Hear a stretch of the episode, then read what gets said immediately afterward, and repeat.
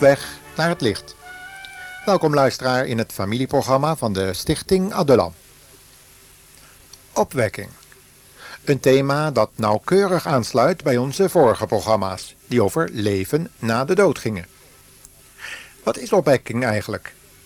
In feite is dit themawoord eenvoudig te vertalen met wat we reeds noemden leven na de dood. Maar dan in een heel ander verband dan het thema waarover we in de vorige uitzendingen nagedacht hebben. Nu willen we het hebben over de geestelijke dood. De geestelijke kant van een opwekking wat uit het leven volgt. De Bijbel zegt hierover dat een mens dood is in misdaden en zonde. Paulus zegt dat in Efeze 2 vers 1 en op andere plaatsen in de Bijbel. Hij schrijft hetzelfde dus aan de gelovigen in Kolossen. We hebben allemaal een geestelijk ontwaken nodig. Zoals Paulus dat met de volgende woorden in Romeinen 13 vers 11 zegt. Luister maar. U moet niet vergeten in wat voor tijd we leven. Het is tijd om wakker te worden. Sta op. Onze bevrijding is veel dichterbij dan toen we pas gelovig werden. De nacht is bijna voorbij en dan breekt de dag aan. Houd dus op met wat het daglicht niet kan verdragen. Doe voortaan alleen maar wat gezien mag worden. Leef zuiver, zoals het hoort, en doe niet meer mee met allerlei uitspattingen waarbij eten, drank en seks centraal staat. Maak geen ruzie en wees niet jaloers. Laat uw leven beheerst worden door de Heer Jezus Christus en geef niet toe aan verkeerde verlangens die in u opkomen.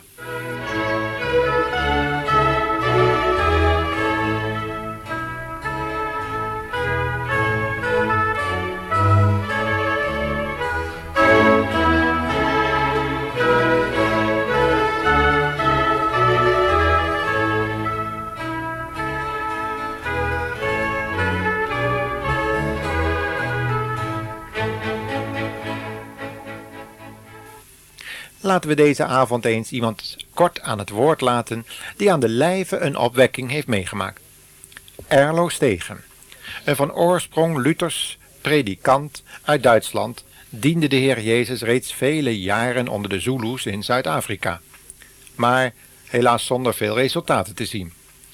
Corruptie, toverij, onreinheid en geweld vierden hoogtij tot groot verdriet van Erlo Stegen en een klein aantal biddende mensen van zijn gemeente. Totdat de heilige God, waarover Jezaja in het zesde hoofdstuk van zijn boek spreekt, Erlo ontdekte aan het feit dat hij zelf de zo vurig begeerde opwekking in de weg stond. Tot zijn grote schrik waren het niet de onreine geesten en de toverdokters die een opwekking in de weg stonden, maar zijn persoonlijke trots, zijn eigen ongebrokenheid en gebrek aan radicale overgave van de oude natuur, de vroom geworden, zogenoemde oude mens. Daarover spreekt Paulus immers in het zesde hoofdstuk van zijn brief aan de gelovigen in Rome. Erlo stond nu oog in oog met een toornige, heilige, maar ook liefdevolle God, die hem wilde reinigen van deze oude natuurlijke trots. Dat gebeurde zoals Petrus het beschreef in 1 Petrus 5 vers 6. Laten we het daarom samen nog eens overlezen. God is tegen trotse mensen. Maar als u nederig bent, zal Hij u genade geven. Als u zich buigt onder de sterke hand van God, zal Hij u oprichten, als Hij vindt dat de tijd hiervoor gekomen is. Geef al uw zorgen en problemen over aan God, want Hij houdt van u en zorgt voor u. Maar ondanks dat moet u de situatie goed inzien en op uw hoede zijn voor de grote tegenstander, de duivel. Hij gaat rond als een brullende leeuw, op zoek naar een prooi om die te verslinden.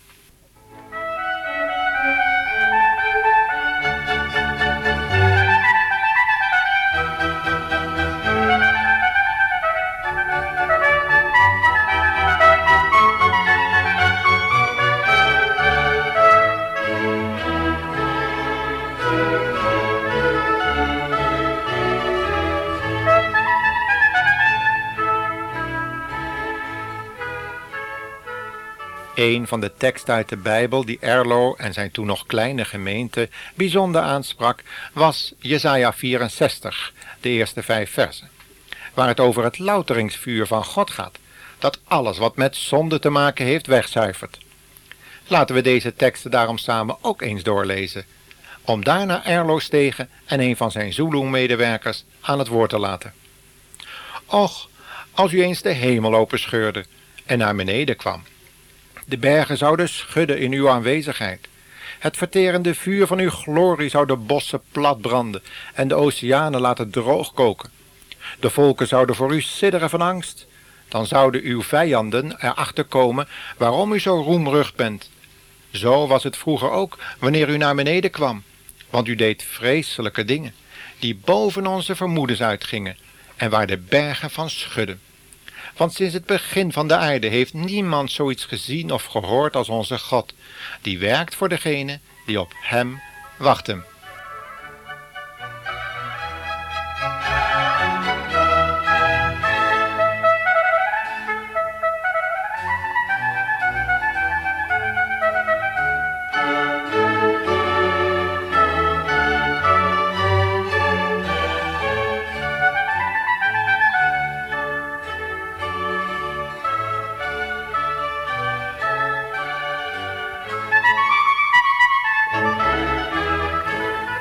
Laten we dan nu dominee Erlo Stegen en een van zijn medewerkers aan het woord laten.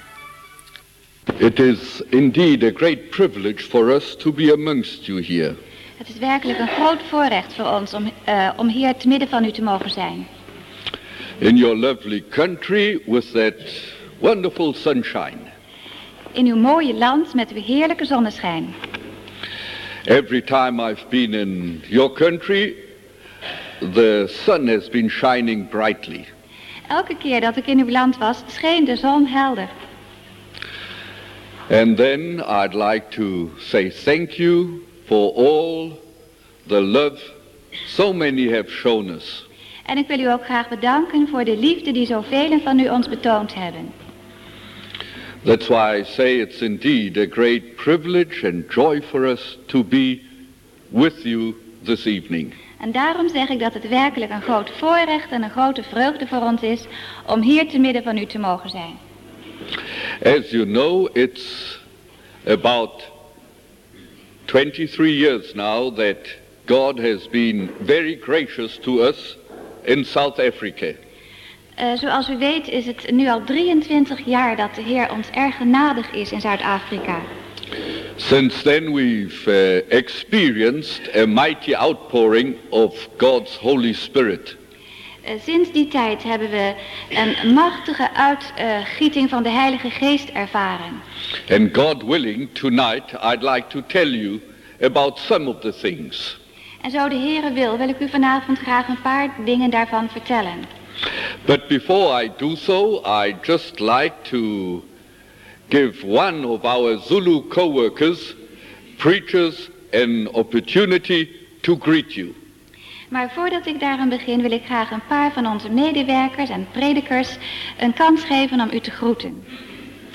And now I'll ask our brother Fano to say something. En dan wil ik onze broeder Fano vragen om iets te zeggen. Dear brethren, it's a privilege for me as well to be able to greet you this evening. Lieve broeders, het is een voorrecht voor mij ook om u te mogen groeten vanavond. We want to thank God for what he's doing and what he has done in our country. Wij willen God bedanken voor wat hij doen, doet en voor wat hij heeft gedaan in ons land. Perhaps you might know a bit of history about of South Africa. I am Zulu, one of the about 11 black nations of South Africa. Even een beetje Afrikaanse geschiedenis. Ik ben een Zulu, een van de... Uh, 11? About 11, yes. Uh, een van de elf uh, zwarte volken van yeah. Zuid-Afrika. And when I speak of nations, I don't speak of tribes or clans. I speak of about 11 different nations with different languages. En als ik dan spreek van elf volken, dan spreek ik niet over stammen of familiegroepen, maar over elf verschillende volken met verschillende talen. As you might know, we still have got the Indians, we still have got the coloreds, we've got whites, Africans, English, German, Portuguese, Greek speaking, etc., etc. Zoals u weet hebben wij de uh, Indiërs, de, uh, de Fransen, de Engelsen, uh, Duitsers, Portugezen en nog velen. That's why you will appreciate what it means to us as the Zulu nation that God started a work of his revival in, in our midst. En daarom zijn we zo blij dat de Heer onder ons als Zulu-volk een opwekking begon. And when I speak of revival, I don't just speak of starting a church, but I speak of God working in his power amongst his people. En als ik spreek over opwekking, dan bedoel ik niet eh, over een bepaalde kerk, maar ik bedoel over het werk dat hij deed onder zijn volk. We thank God for the work of the missionaries over the years in our country. Wij danken God voor het werk van de zendelingen in ons land. But let me tell you something tonight. Maar laat, mag ik u vanavond iets vertellen? The preaching of the Word of God and the founding of the churches in South Africa was not enough to break through the barrier of the darkness in our country. De prediking van het evangelie in ons land was niet genoeg om de uh, barrière te doorbreken van duisternis in ons land. We've got people in our country that go to church. We hebben mensen in ons land die naar de kerk gaan. We've got people in our country that are educated with degrees. We hebben mensen in ons land die een go uh, go goede opleiding hebben of een graad hebben. But where the power of revival, the power of the gospel hasn't broken through, there is still darkness. Maar waar de kracht van het evangelie niet doorbroken is, daar is nog steeds duisternis. You've heard perhaps about ancestor worship, about witchcraft. U hebt misschien al wat gehoord over voorouderverering en tovenarij. Those are not just playing things, it's a reality. Those are powers that are working amongst our people. Dat zijn niet zomaar dingen, dat zijn realiteiten, dat zijn krachten die werken in ons volk. But I thank God that when he broke through, through revival, then those things were broken as well. Maar ik dank God dat toen hij, uh, toen de opwekking doorbrak, toen doorbrak hij ook deze dingen. I thank God for breaking through my family. Ik dank God voor mijn gezin. And I thank God for what breaking through in my own personal life. Voor wat doorgebroken is in mijn gezin en voor wat doorgebroken is in mijn persoonlijk leven. And that's why it's such a pleasure for me if I can go around and I can tell people that God is alive and that through his power he can change people's lives. En daarom kan ik rondgaan en vertellen dat God door zijn kracht de levens van mensen kan veranderen.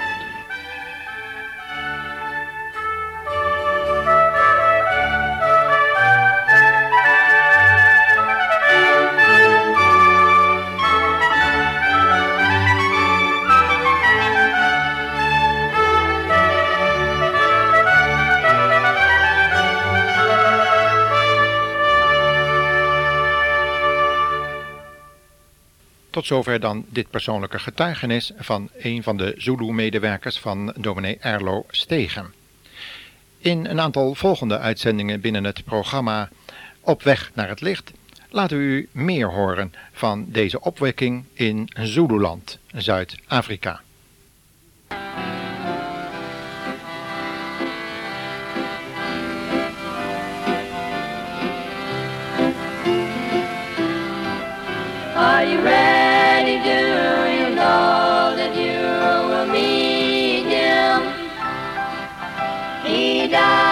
All your sins so you can be free.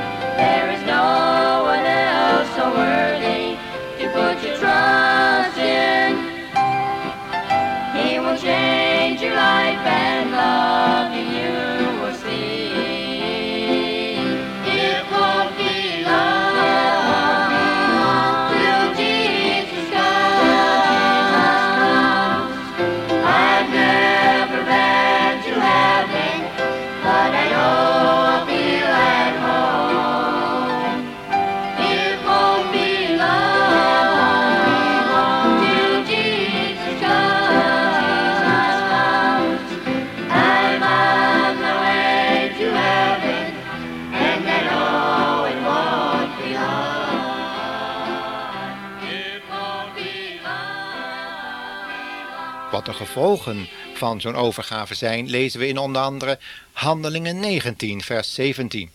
Waar we horen van gebonden mensen die bevrijd werden van boze geesten. die mensen konden bespringen en verwonden, verwarring konden zaaien en lange tijd de mensen onder hun controle hielden. Maar toen het evangelie van de behoudenis in Jezus Christus werd gebracht, gebeurden er de volgende dingen. Hoor maar wat er over geschreven staat in Handelingen 19. Door al de dingen die gebeurden, kregen de mensen groot ontzag voor de naam van de Heer Jezus. Verscheidene christenen bekenden openlijk wat voor verkeerde dingen ze hadden gedaan. Velen die zich met toverij hadden beziggehouden, gooiden hun toverboeken op een stapel en staken die voor de ogen van heel de stad in brand. Er ging naar schatting voor 50.000 zilverstukken in vlammen op. Zo werd de invloed van de woorden van de Heere steeds groter en sterker.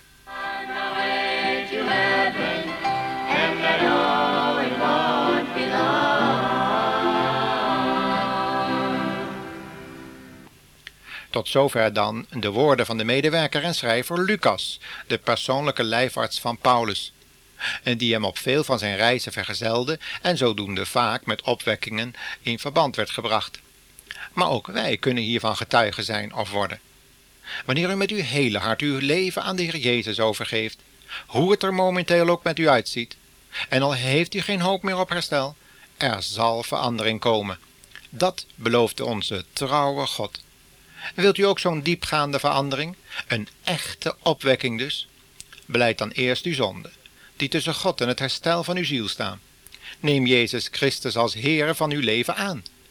Nodig hem uit uw leven binnen te komen om daarvan de leiding over te nemen door zijn geest, die in u komt wonen. En dank hem voor zijn kruisdood, die hij voor u heeft ondergaan.